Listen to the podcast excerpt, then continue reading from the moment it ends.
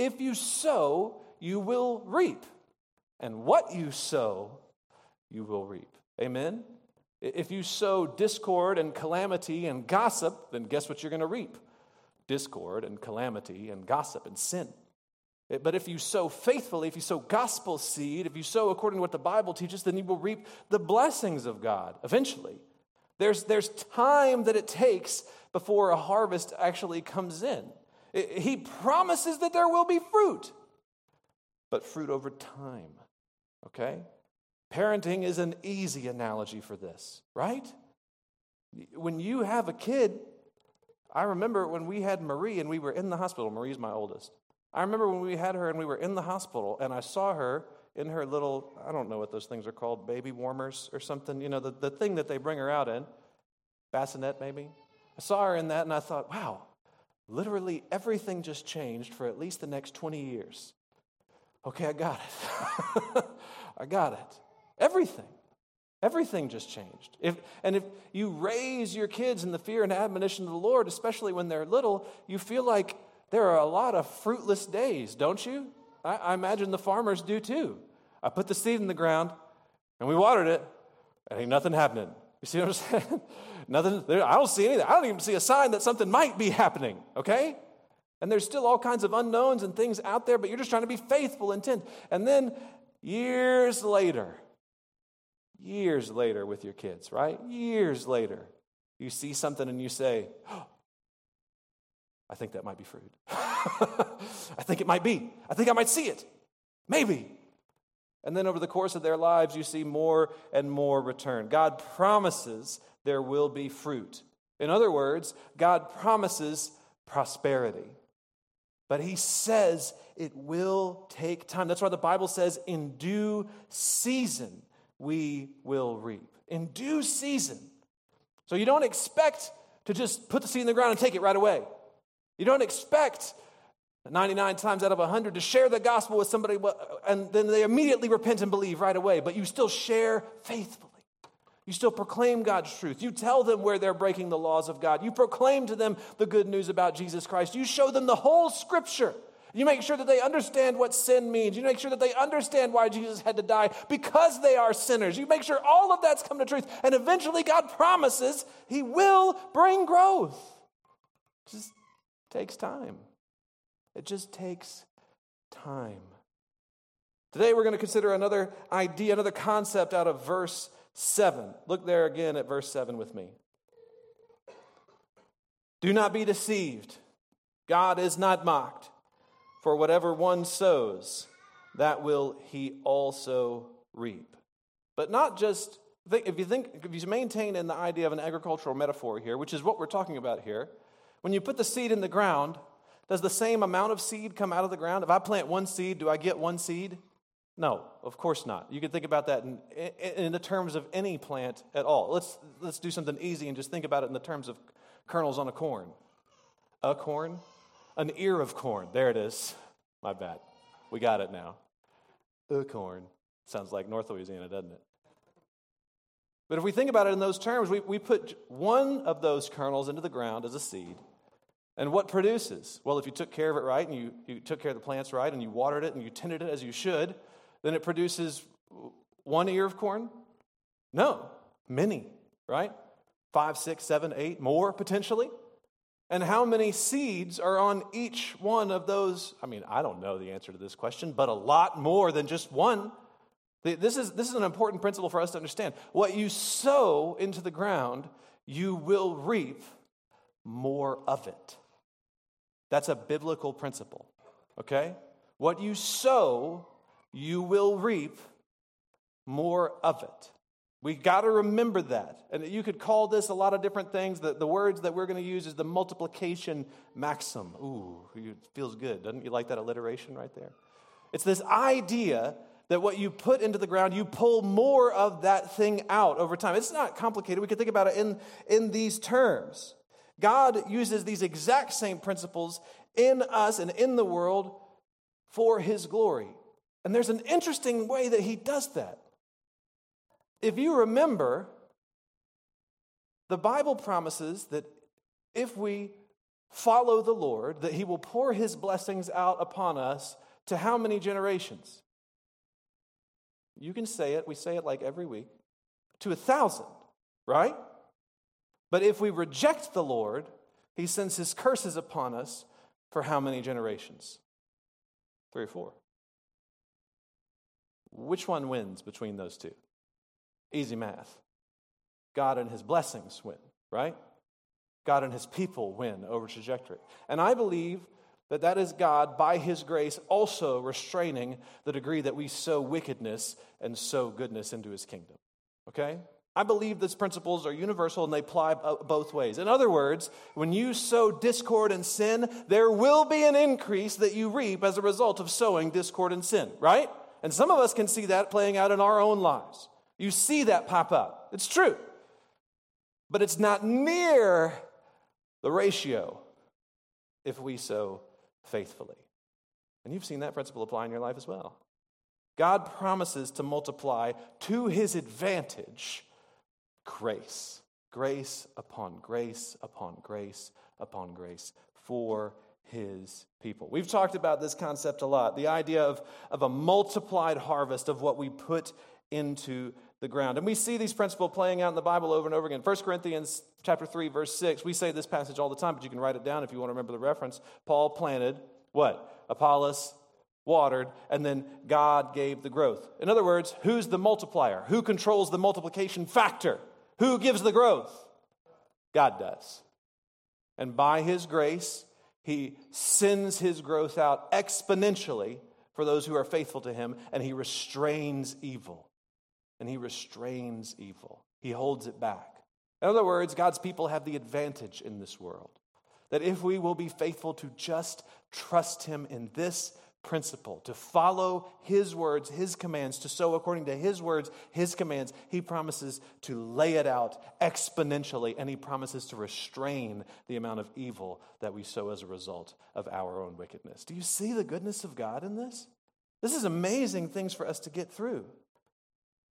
Genesis chapter 26, verse 12, if you want another example of this, then Isaac sowed in the land and received in the same year a hundredfold, and the Lord blessed him.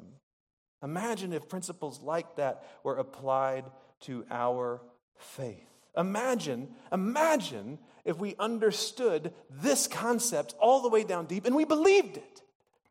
God promises that if you're sowing faithful discipline into your children, you will reap it a thousand times. He promises. God promises that if you teach and instruct those in the fear and admonition of the Lord, you will reap it a thousand times. And God promises when you screw it up, He'll restrain it. You'll still reap, right? That's just Bible. You'll still reap, but He'll restrain it. That's goodness and that's grace. Now, there are some objections to this as a general principle. Because some might take this and they might say, sweet, so if I obey the Lord, I'll only have blessings my whole life, right? No. no. And if you came to Sunday school this morning, we talked about that explicitly for the last little bit of class.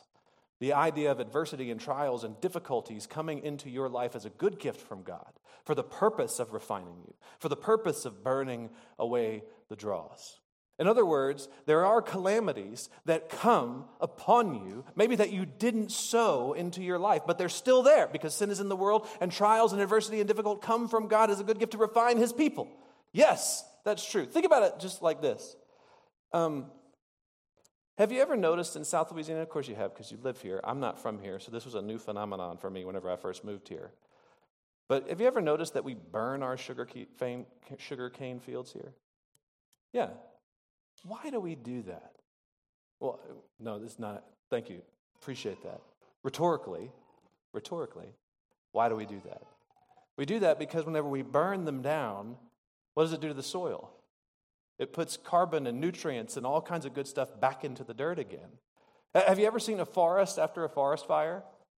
What happens shortly thereafter? Yeah, there's a, there's a lot of chaos and destruction that's there for quite a long time, but what happens a little while later?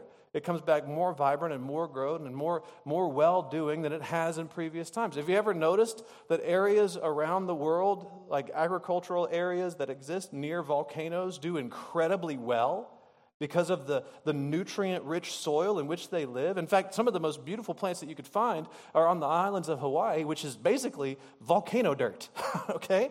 But yet there's so much nutrients for them to pull out. Out of that destruction, out of that chaos, out of that death, comes revival. This principle applies true for the church too. I mean, think about the early baby church. I mean, yes, they were experiencing exponential growth and revival. Yes, that's definitely true. It was almost like everybody Paul talked to was just like, "Well, I'm convinced." Like it just it just seemed like that kept hidden. But they also experienced death, trials, persecution again and again and again and again. And what was birthed out of that? A church that started with 50 is now 2.5 billion. Billion with a B, okay?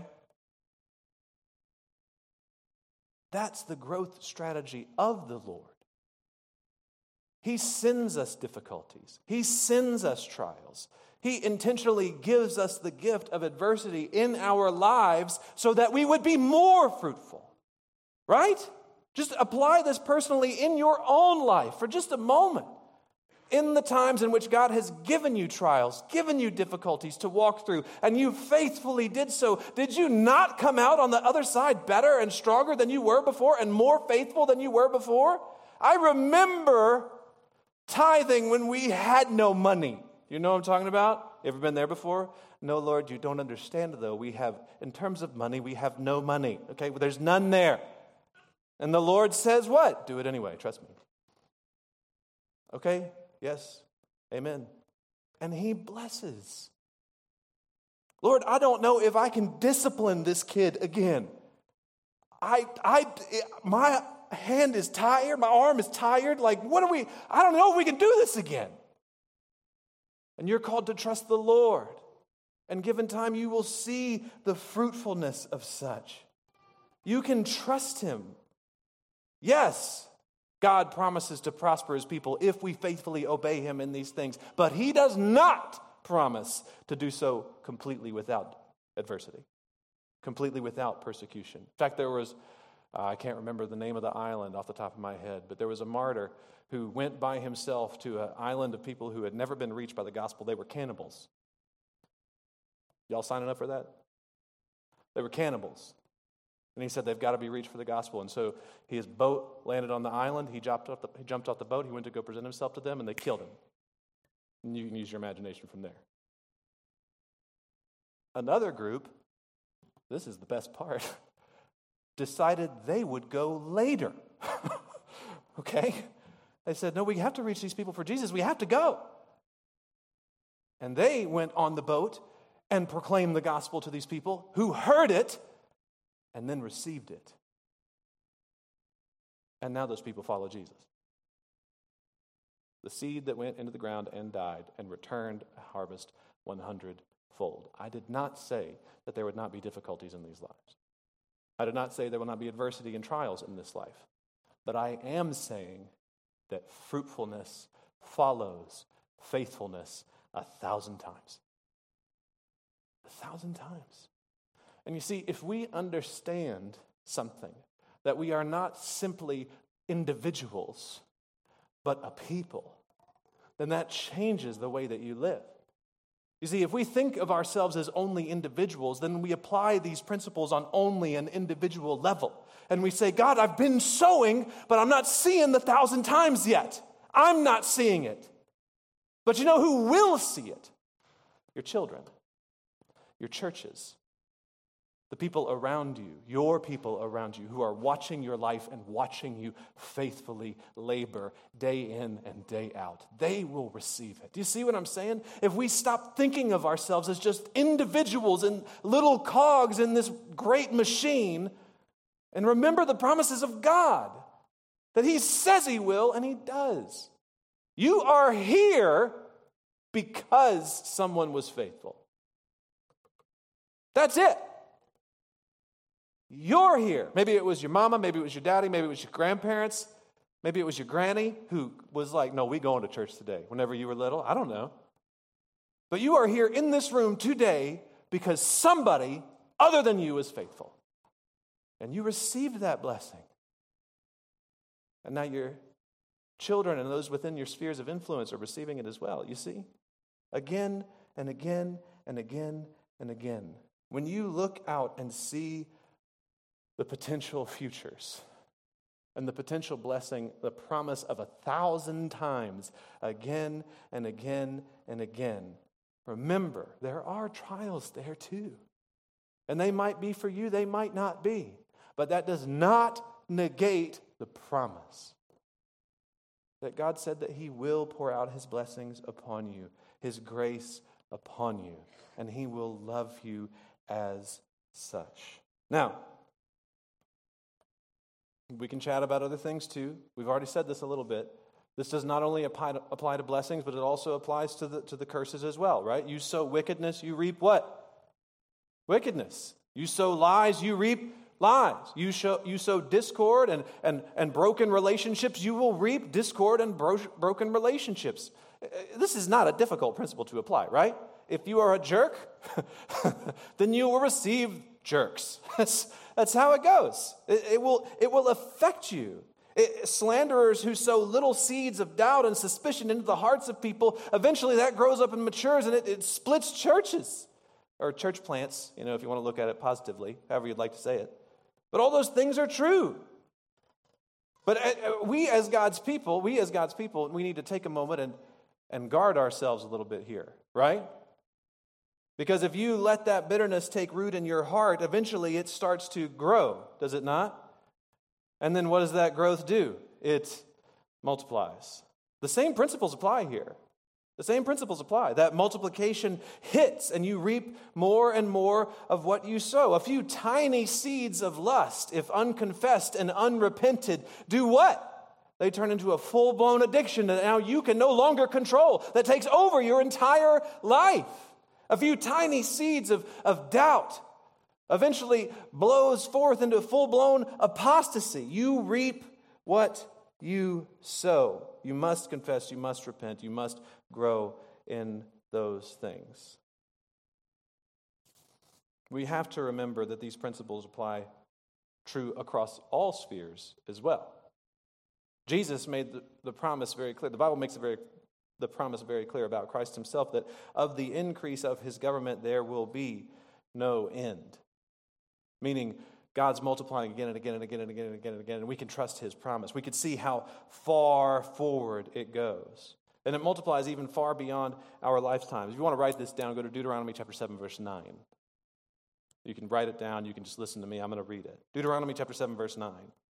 We talked about this several times already. This is the scripture we've referenced. Know therefore that the Lord your God is God, the faithful God, who keeps covenant and steadfast love with those who love him and keep his commandments to a thousand generations. How long is a generation? You ever thought about that before? That's about 30, what, 35 years? roughly. I think we could say that's about a generation. Okay, eh, something like that 30, 35 years. It's a lot longer than that in the old, early Old Testament, but you know, we're talking about now. So a thousand generations. How many years is that? That's 35,000 years. That's multiplication. And that's a high degree. See, we've got to think long term, right? We've got to think trajectory over time. We don't need to just think about right now, me today, this moment, although both principles apply true.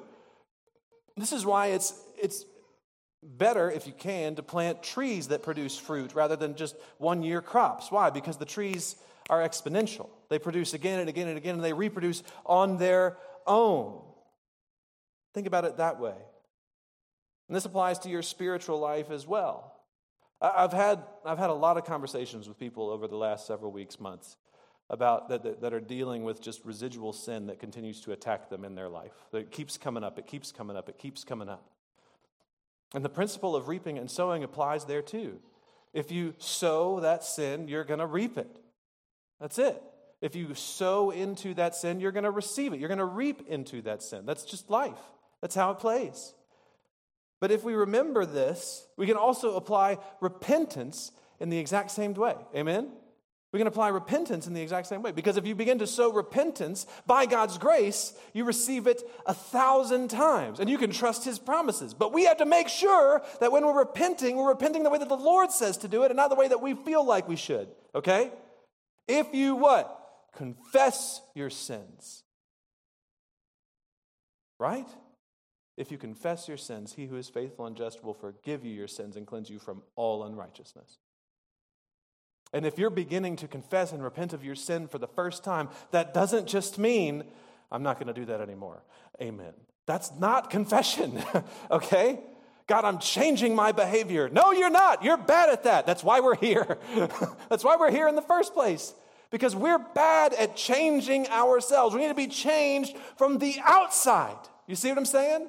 We need somebody to wash us, somebody to cleanse us all the way of our sin. And the Bible says is that if we confess our sin, he who is faithful and just will forgive us our sins and cleanse us. Right? Which means, God, I won't do that anymore, is not enough. That's not confession. That's not repentance. That's not the biblical model. God, I, I quit. I, I'm not going to do that anymore. No. You agree with the Lord about what you've done and that it's wrong. And if you need to confess to others, you do so then the Lord promises to cleanse. Do you see? Then the Lord promises to take away. If we confess our sins, He who is faithful and just will forgive us and cleanse us from all unrighteousness. You've been fighting with a secret sin? I know how to beat it. The Bible's told us. You've been fighting with, with a sin of lust. You've been fighting with a sin of greed. You've been fighting with a sin of, of self righteousness, whatever it could be. Pick one. Does it keep coming up? You got fighting with a sin of addiction that you thought you'd never beat in your entire life, and you're still fighting it, and now somebody's convinced you that it's a sickness that you'll never be free of. They're a liar. It's not a sickness, it's sin. Okay? And you can beat it by the power of Jesus if you believe this promise and you obey it.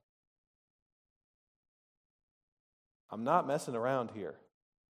I see too many of my brothers and sisters who give their lives to a false gospel because they believe they'll never be free of their sin. That's not what the Bible teaches, okay? Jesus says that if we confess our sins, he will forgive us and cleanse us from all unrighteousness, okay? All of it. So trust Him. So trust Him. If you've sinned against someone, then confess to them. If they've been affected by your sin, then confess to them. If you need somebody to talk to about it, you've got a pastor who loves you, and I would love to help you fight through this. But until you confess and repent, you will continue to fight it. And here's the thing we say this so often. That word confess, right? That word confess is an ongoing action in the Greek. It's not just one time, but it's perpetual, which means each and every time it comes up, you confess it again. Hey, I'm sorry I did this thing again. Please forgive me. Amen. All right, moving on. Hey, I'm sorry I'm still fighting this sin. It's not doing great. I'm still trying to fight it. Amen. Okay, moving on. Jesus, please forgive me. I've sinned against you, and this is my specific sin. You list it to him according to his words, and you move forward from there. And the Bible says that Jesus forgives you and cleanses you. That's it. You don't have to be a slave anymore. And he promises not only to forgive and cleanse you, but he promises that you will reap the benefits of his kingdom for the next thousand generations. Not just talking about you, I'm talking about all of God's people and your progeny for the next 35,000 years. That's a blessing. That's a blessing. And so we, as God's people, must believe His truth. Therefore, verse 9, let us not grow weary in doing good. What is the doing good? That. the sowing, the confessing, the repenting. Don't you see? That's why he tells you don't get tired of doing it because you get tired of doing it, right? Because I'm, I'm doing it again, right? God, I'm doing it again. you feel tired of it. Don't grow weary in good doing. God, I'm, I'm doing it again. God, I'm, I'm tired of raising these kids in the fear and admonition of the Lord. It's 3 a.m. I got no fear and admonition left. I'm done. right? No. Do not grow weary in doing good, because eventually you will reap. Pour out yourself and trust in the thousand times harvest that is to come. You might not see it, that's true. But you'll see some, more than likely. And your children and their children and the generations that come after them will definitely see it.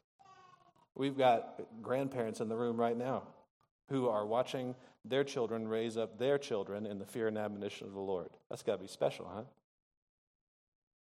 Amen. I want to see my great grandbabies following Jesus. That's what I want. And by God's grace, He tells us how, and we can trust Him for it. We can. Let us not grow weary of doing good. Now that means also that means also that right now it does take sacrifice, right? That's another reason that it says don't grow weary in doing it. You don't automatically reap the harvest. You have to, to wait. And that wait can beat you up and knock you down, but have faith in God's promises. Remember the, the fish and loaves, the exponential thing that we see. Remember that the church in the world started with 50 people, okay? And now it's 2.5 billion with a B. You can trust his promises, you can believe them to be true. And then he goes on to say, verse 10 So then, as we have opportunity, let us do good to everyone, and especially to those who are of the household of faith. Do good to who? What's it say? Verse 10 Do good to everyone, and especially who else? Those are the household of faith, the brothers and sisters in the Lord, right? Those people that you go to church with, those people that you're covenant church members with, which, by the way, if you're not a covenant church member here, we have classes that are coming up at the end of October or the beginning of November. And if you want more information about that, you can talk to me right after church. Church membership is essential. You need it, and you need a body of believers that you're connected covenantally together. You can come to our class and learn more about what that means. But you know what's interesting here? There is a sense in which the hundredfold concept and the, and the sowing and the reaping applies to money. That's true. And we're going to talk about tithing in a little bit as well. But that's not all it applies to, okay? The, the sowing, the concepts of sowing and reaping are not just financial, although they are financial, but they're in all of life. And you know what? One of the things is that you can invest on that will never have diminishing returns is people. Man, if the last 10 years taught us anything, your Roth IRA is not secure. it's not. Your retirement is not stable. It will not always move up into the, there will be ups and downs and all kinds of issues. But the Bible promises, according to God's words, that we can trust and believe, and we have seen to prove true, is that we, when we invest in people, there are no diminishing returns. That's it do good to everyone, and especially the household of faith. We invest in people that we are in covenant church membership. Why? Because we believe in God's multiplication. Because we believe God can take that and knock it out of the park and increase it a thousand times. We invest in people outside of the church because we believe in God's promise of multiplication. Because the Lord of the harvest intends to bless the world 10 times, 100 times, 1,000 times, whatever He wants to do, if we would believe and sow. So, we should not just be consumers, right? We should not just be hoarders of our resources. We are stewards of them, and we sow them back into the ground for what purpose? God's kingdom that it would grow and advance more and more and more over generations and generations and generations to come. Plant, sow, and sow fruit trees. Make sure you're tithing, right? Malachi makes it very clear that if we, Malachi 3.10, we read this verse every single Sunday.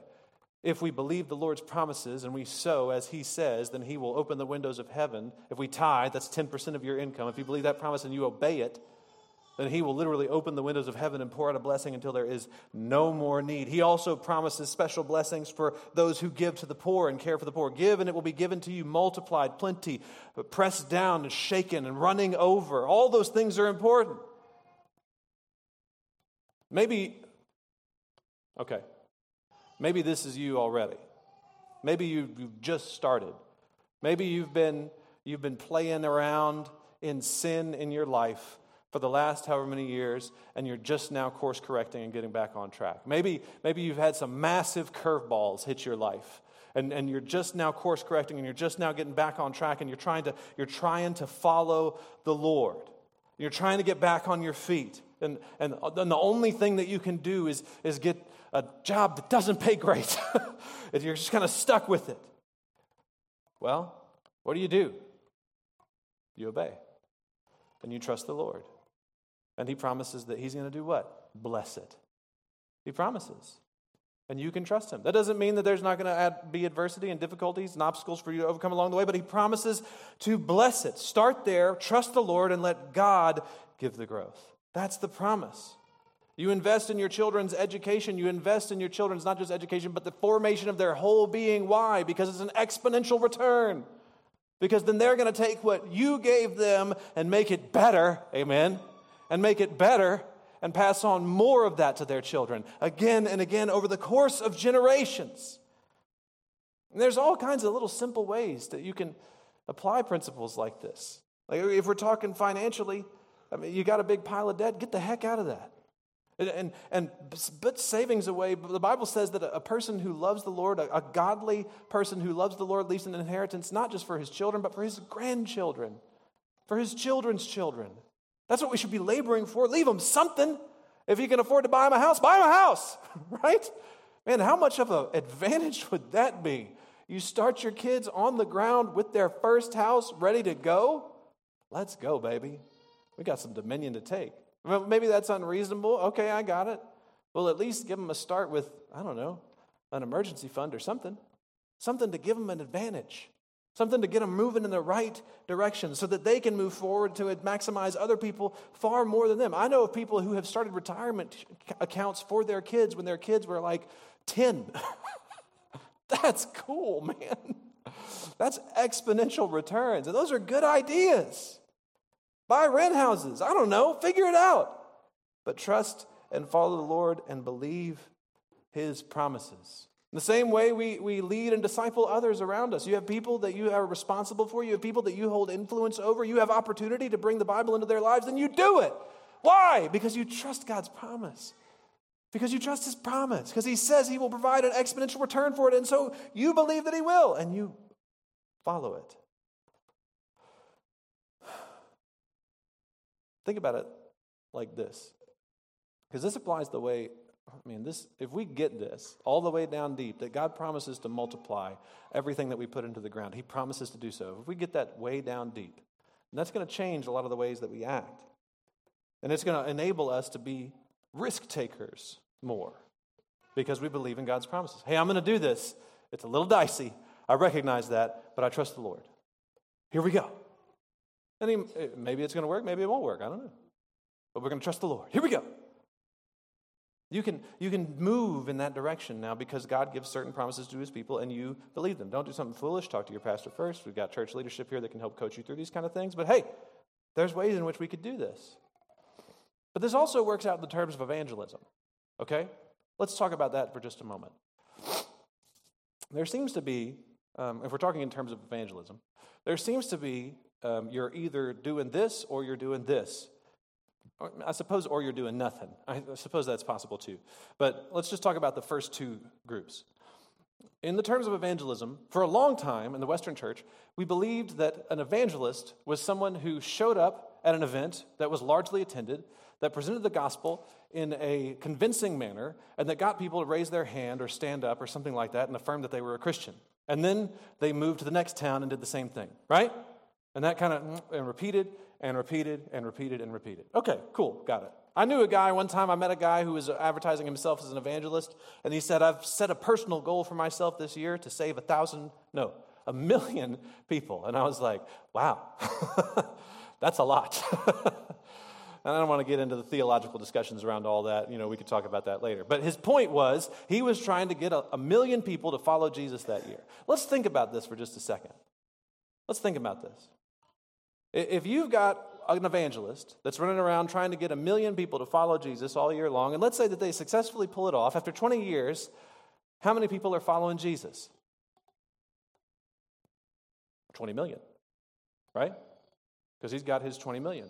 Now, that what we've seen proven from this methodology is we get a lot of shallow into the pool Christian converts. Do y'all know what I'm talking about? We get a lot of folks who, who affirm Jesus, who say that they follow Jesus, but they don't necessarily know any of the implications of their life. They're never, responsi- or they're never responsibly discipled. And as a result, maybe they're still a Christian, maybe they're not by the end of their life. It, it gets a little wild. We're not sure what happens. It's that big net evangelism.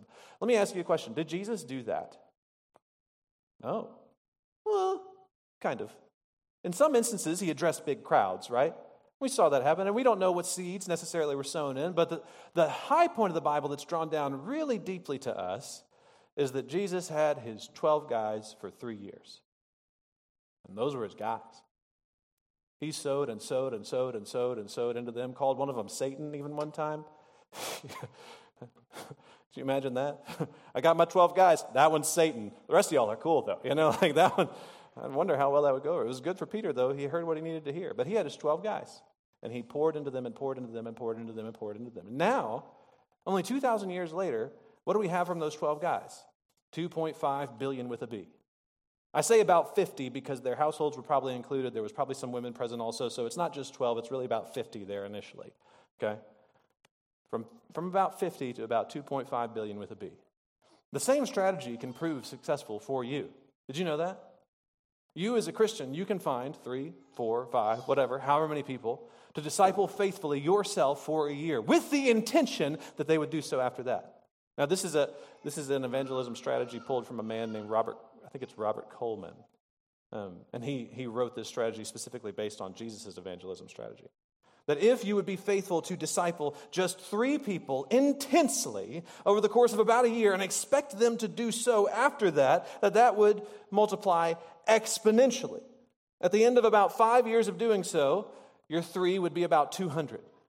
And they would be fully formed disciples of Jesus. They would be, they would be well equipped, ready to move forward in following Christ in all of life. After about five years, you'd have about 200 or so. After about 10 years, do you know how many you'd have? This is fun. This is where exponential returns get really cool.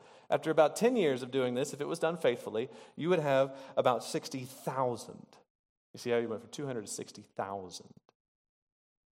After 15 years, after 15 years, you've got 14 million with an M. And after 20 years, you have over 3.5 billion with a B. You see? But we give ourselves over to this form of evangelism that is showmanship and hands raised and numbers that we can count. And I don't think, while I don't believe that's entirely bad, and I do think that there's some fruit that comes from it in some instances, I think that's true. However, we've completely lost the second piece. We must be faithfully pouring in to the lives of God's people intentionally that they may be discipling others. How do you know that you've really made faithful disciples? How do you know? When they're making disciples. Because that's what the call is. How do you know that you're really making disciples? When they're making disciples, when your disciples are making disciples. That's how you know. That's how you know. And Jesus was able to give us these instructions because he was future oriented. He sacrificed the present for the future. He spent time with those people for the purpose of the intentions to come because he knew what the church was going to look like in 2,000 years 2.5 billion with a B. He knew where we were headed, and we should as well. This applies to politics too. Politics comes around and we want the quick fix, don't we? If I can just get, it's election season, right? Y'all voted early? Don't raise your hand. That's okay. But we, we want this moment of, come on, if I can get my guy in the seat, everything is going to be better. Why is it that every four years we still think that? every four years. If we could just, nope. What this time? This time, no, that's not true. Now, I do think it matters who is in the seat. Don't mishear me here. And I do think that there is a particular way that Christians are called to vote. I believe that that's true as well. But if that's all we're doing, we've already lost. See, Christians have to build a long term strategy to change the world. And that's why, for the first, I don't know, for the last 500 years, let's say it that way, for the last 500 years, everywhere the church grew, schools, universities, hospitals were planted. Why? Because the church had long term trajectory goals. You want to change the world? Plant churches. Don't just hold evangelism rallies. Don't just hold get out the vote rallies. You want to change the world? Plant churches.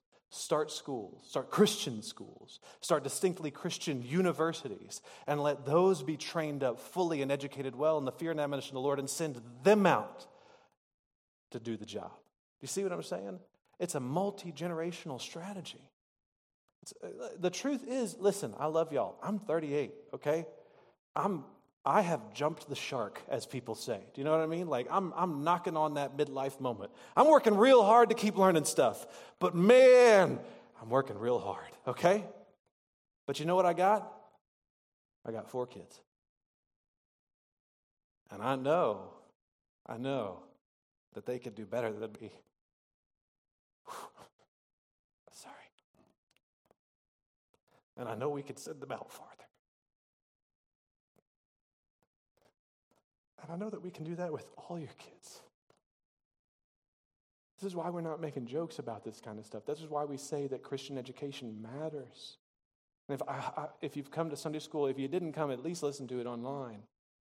Because we're talking about the formation of a whole human being. There are some of you who are in this room who didn't start following Jesus until you were 30, 35. And the Lord can bring you far, but He can bring your children farther. Do you see it? He can bring those within the circle of influence which you have influence over farther. And he can build his kingdom farther. Those are the promises that we've forgotten because we want the flash in the pan, instant gratification, total transformation stuff, and that's not how God's multiplication works. It works over time, very often through generations. So if you've got kids, amen. Have some more if you can. Have some more if you can. And raise them up in the fear and admonition of the Lord and be faithful to them and send them out farther, farther than you could go, because that's what God promises. And yeah, that does mean that for a little while, money's going to be tight. yeah. And the days are going to be long, and you're going to be tired. And the thing, yes, all that's true. All that's true. But it's going to be okay because the Lord has a long term plan and He promises a thousandfold return on your investment. This is why, if you just trace geographically throughout the world, everywhere that distinctly Orthodox Reformed Christianity was planted, those countries flourished as long as they held the principles true. They flourished. You want to know why the United States? Do you know that just within a couple, a couple generations of the United States being founded, that the quality of living in the United States was already better than England? Already. Do you know why? Because God blessed, because they believed God's promises, and God blessed as a result of them believing his promises. In just a couple of generations, these people went from dying by the majority in the winters to having a better, thriving, and flourishing economy than they did from the countries in which they came. That's crazy. In just a couple generations. We can still believe those promises to be true today. Yes, it was a lot of work. Yes, there will be a lot of sacrifice. Yes, it will be difficult. Yes, there will be sleepless nights. Yes, you will work hard. But God will bless it. And some of y'all are already seeing the fruits. Keep believing the promises. Pour your life out and watch what God does. God promises it to be true, but we got to believe Him. And we got to obey and trust in His grace. Let's pray.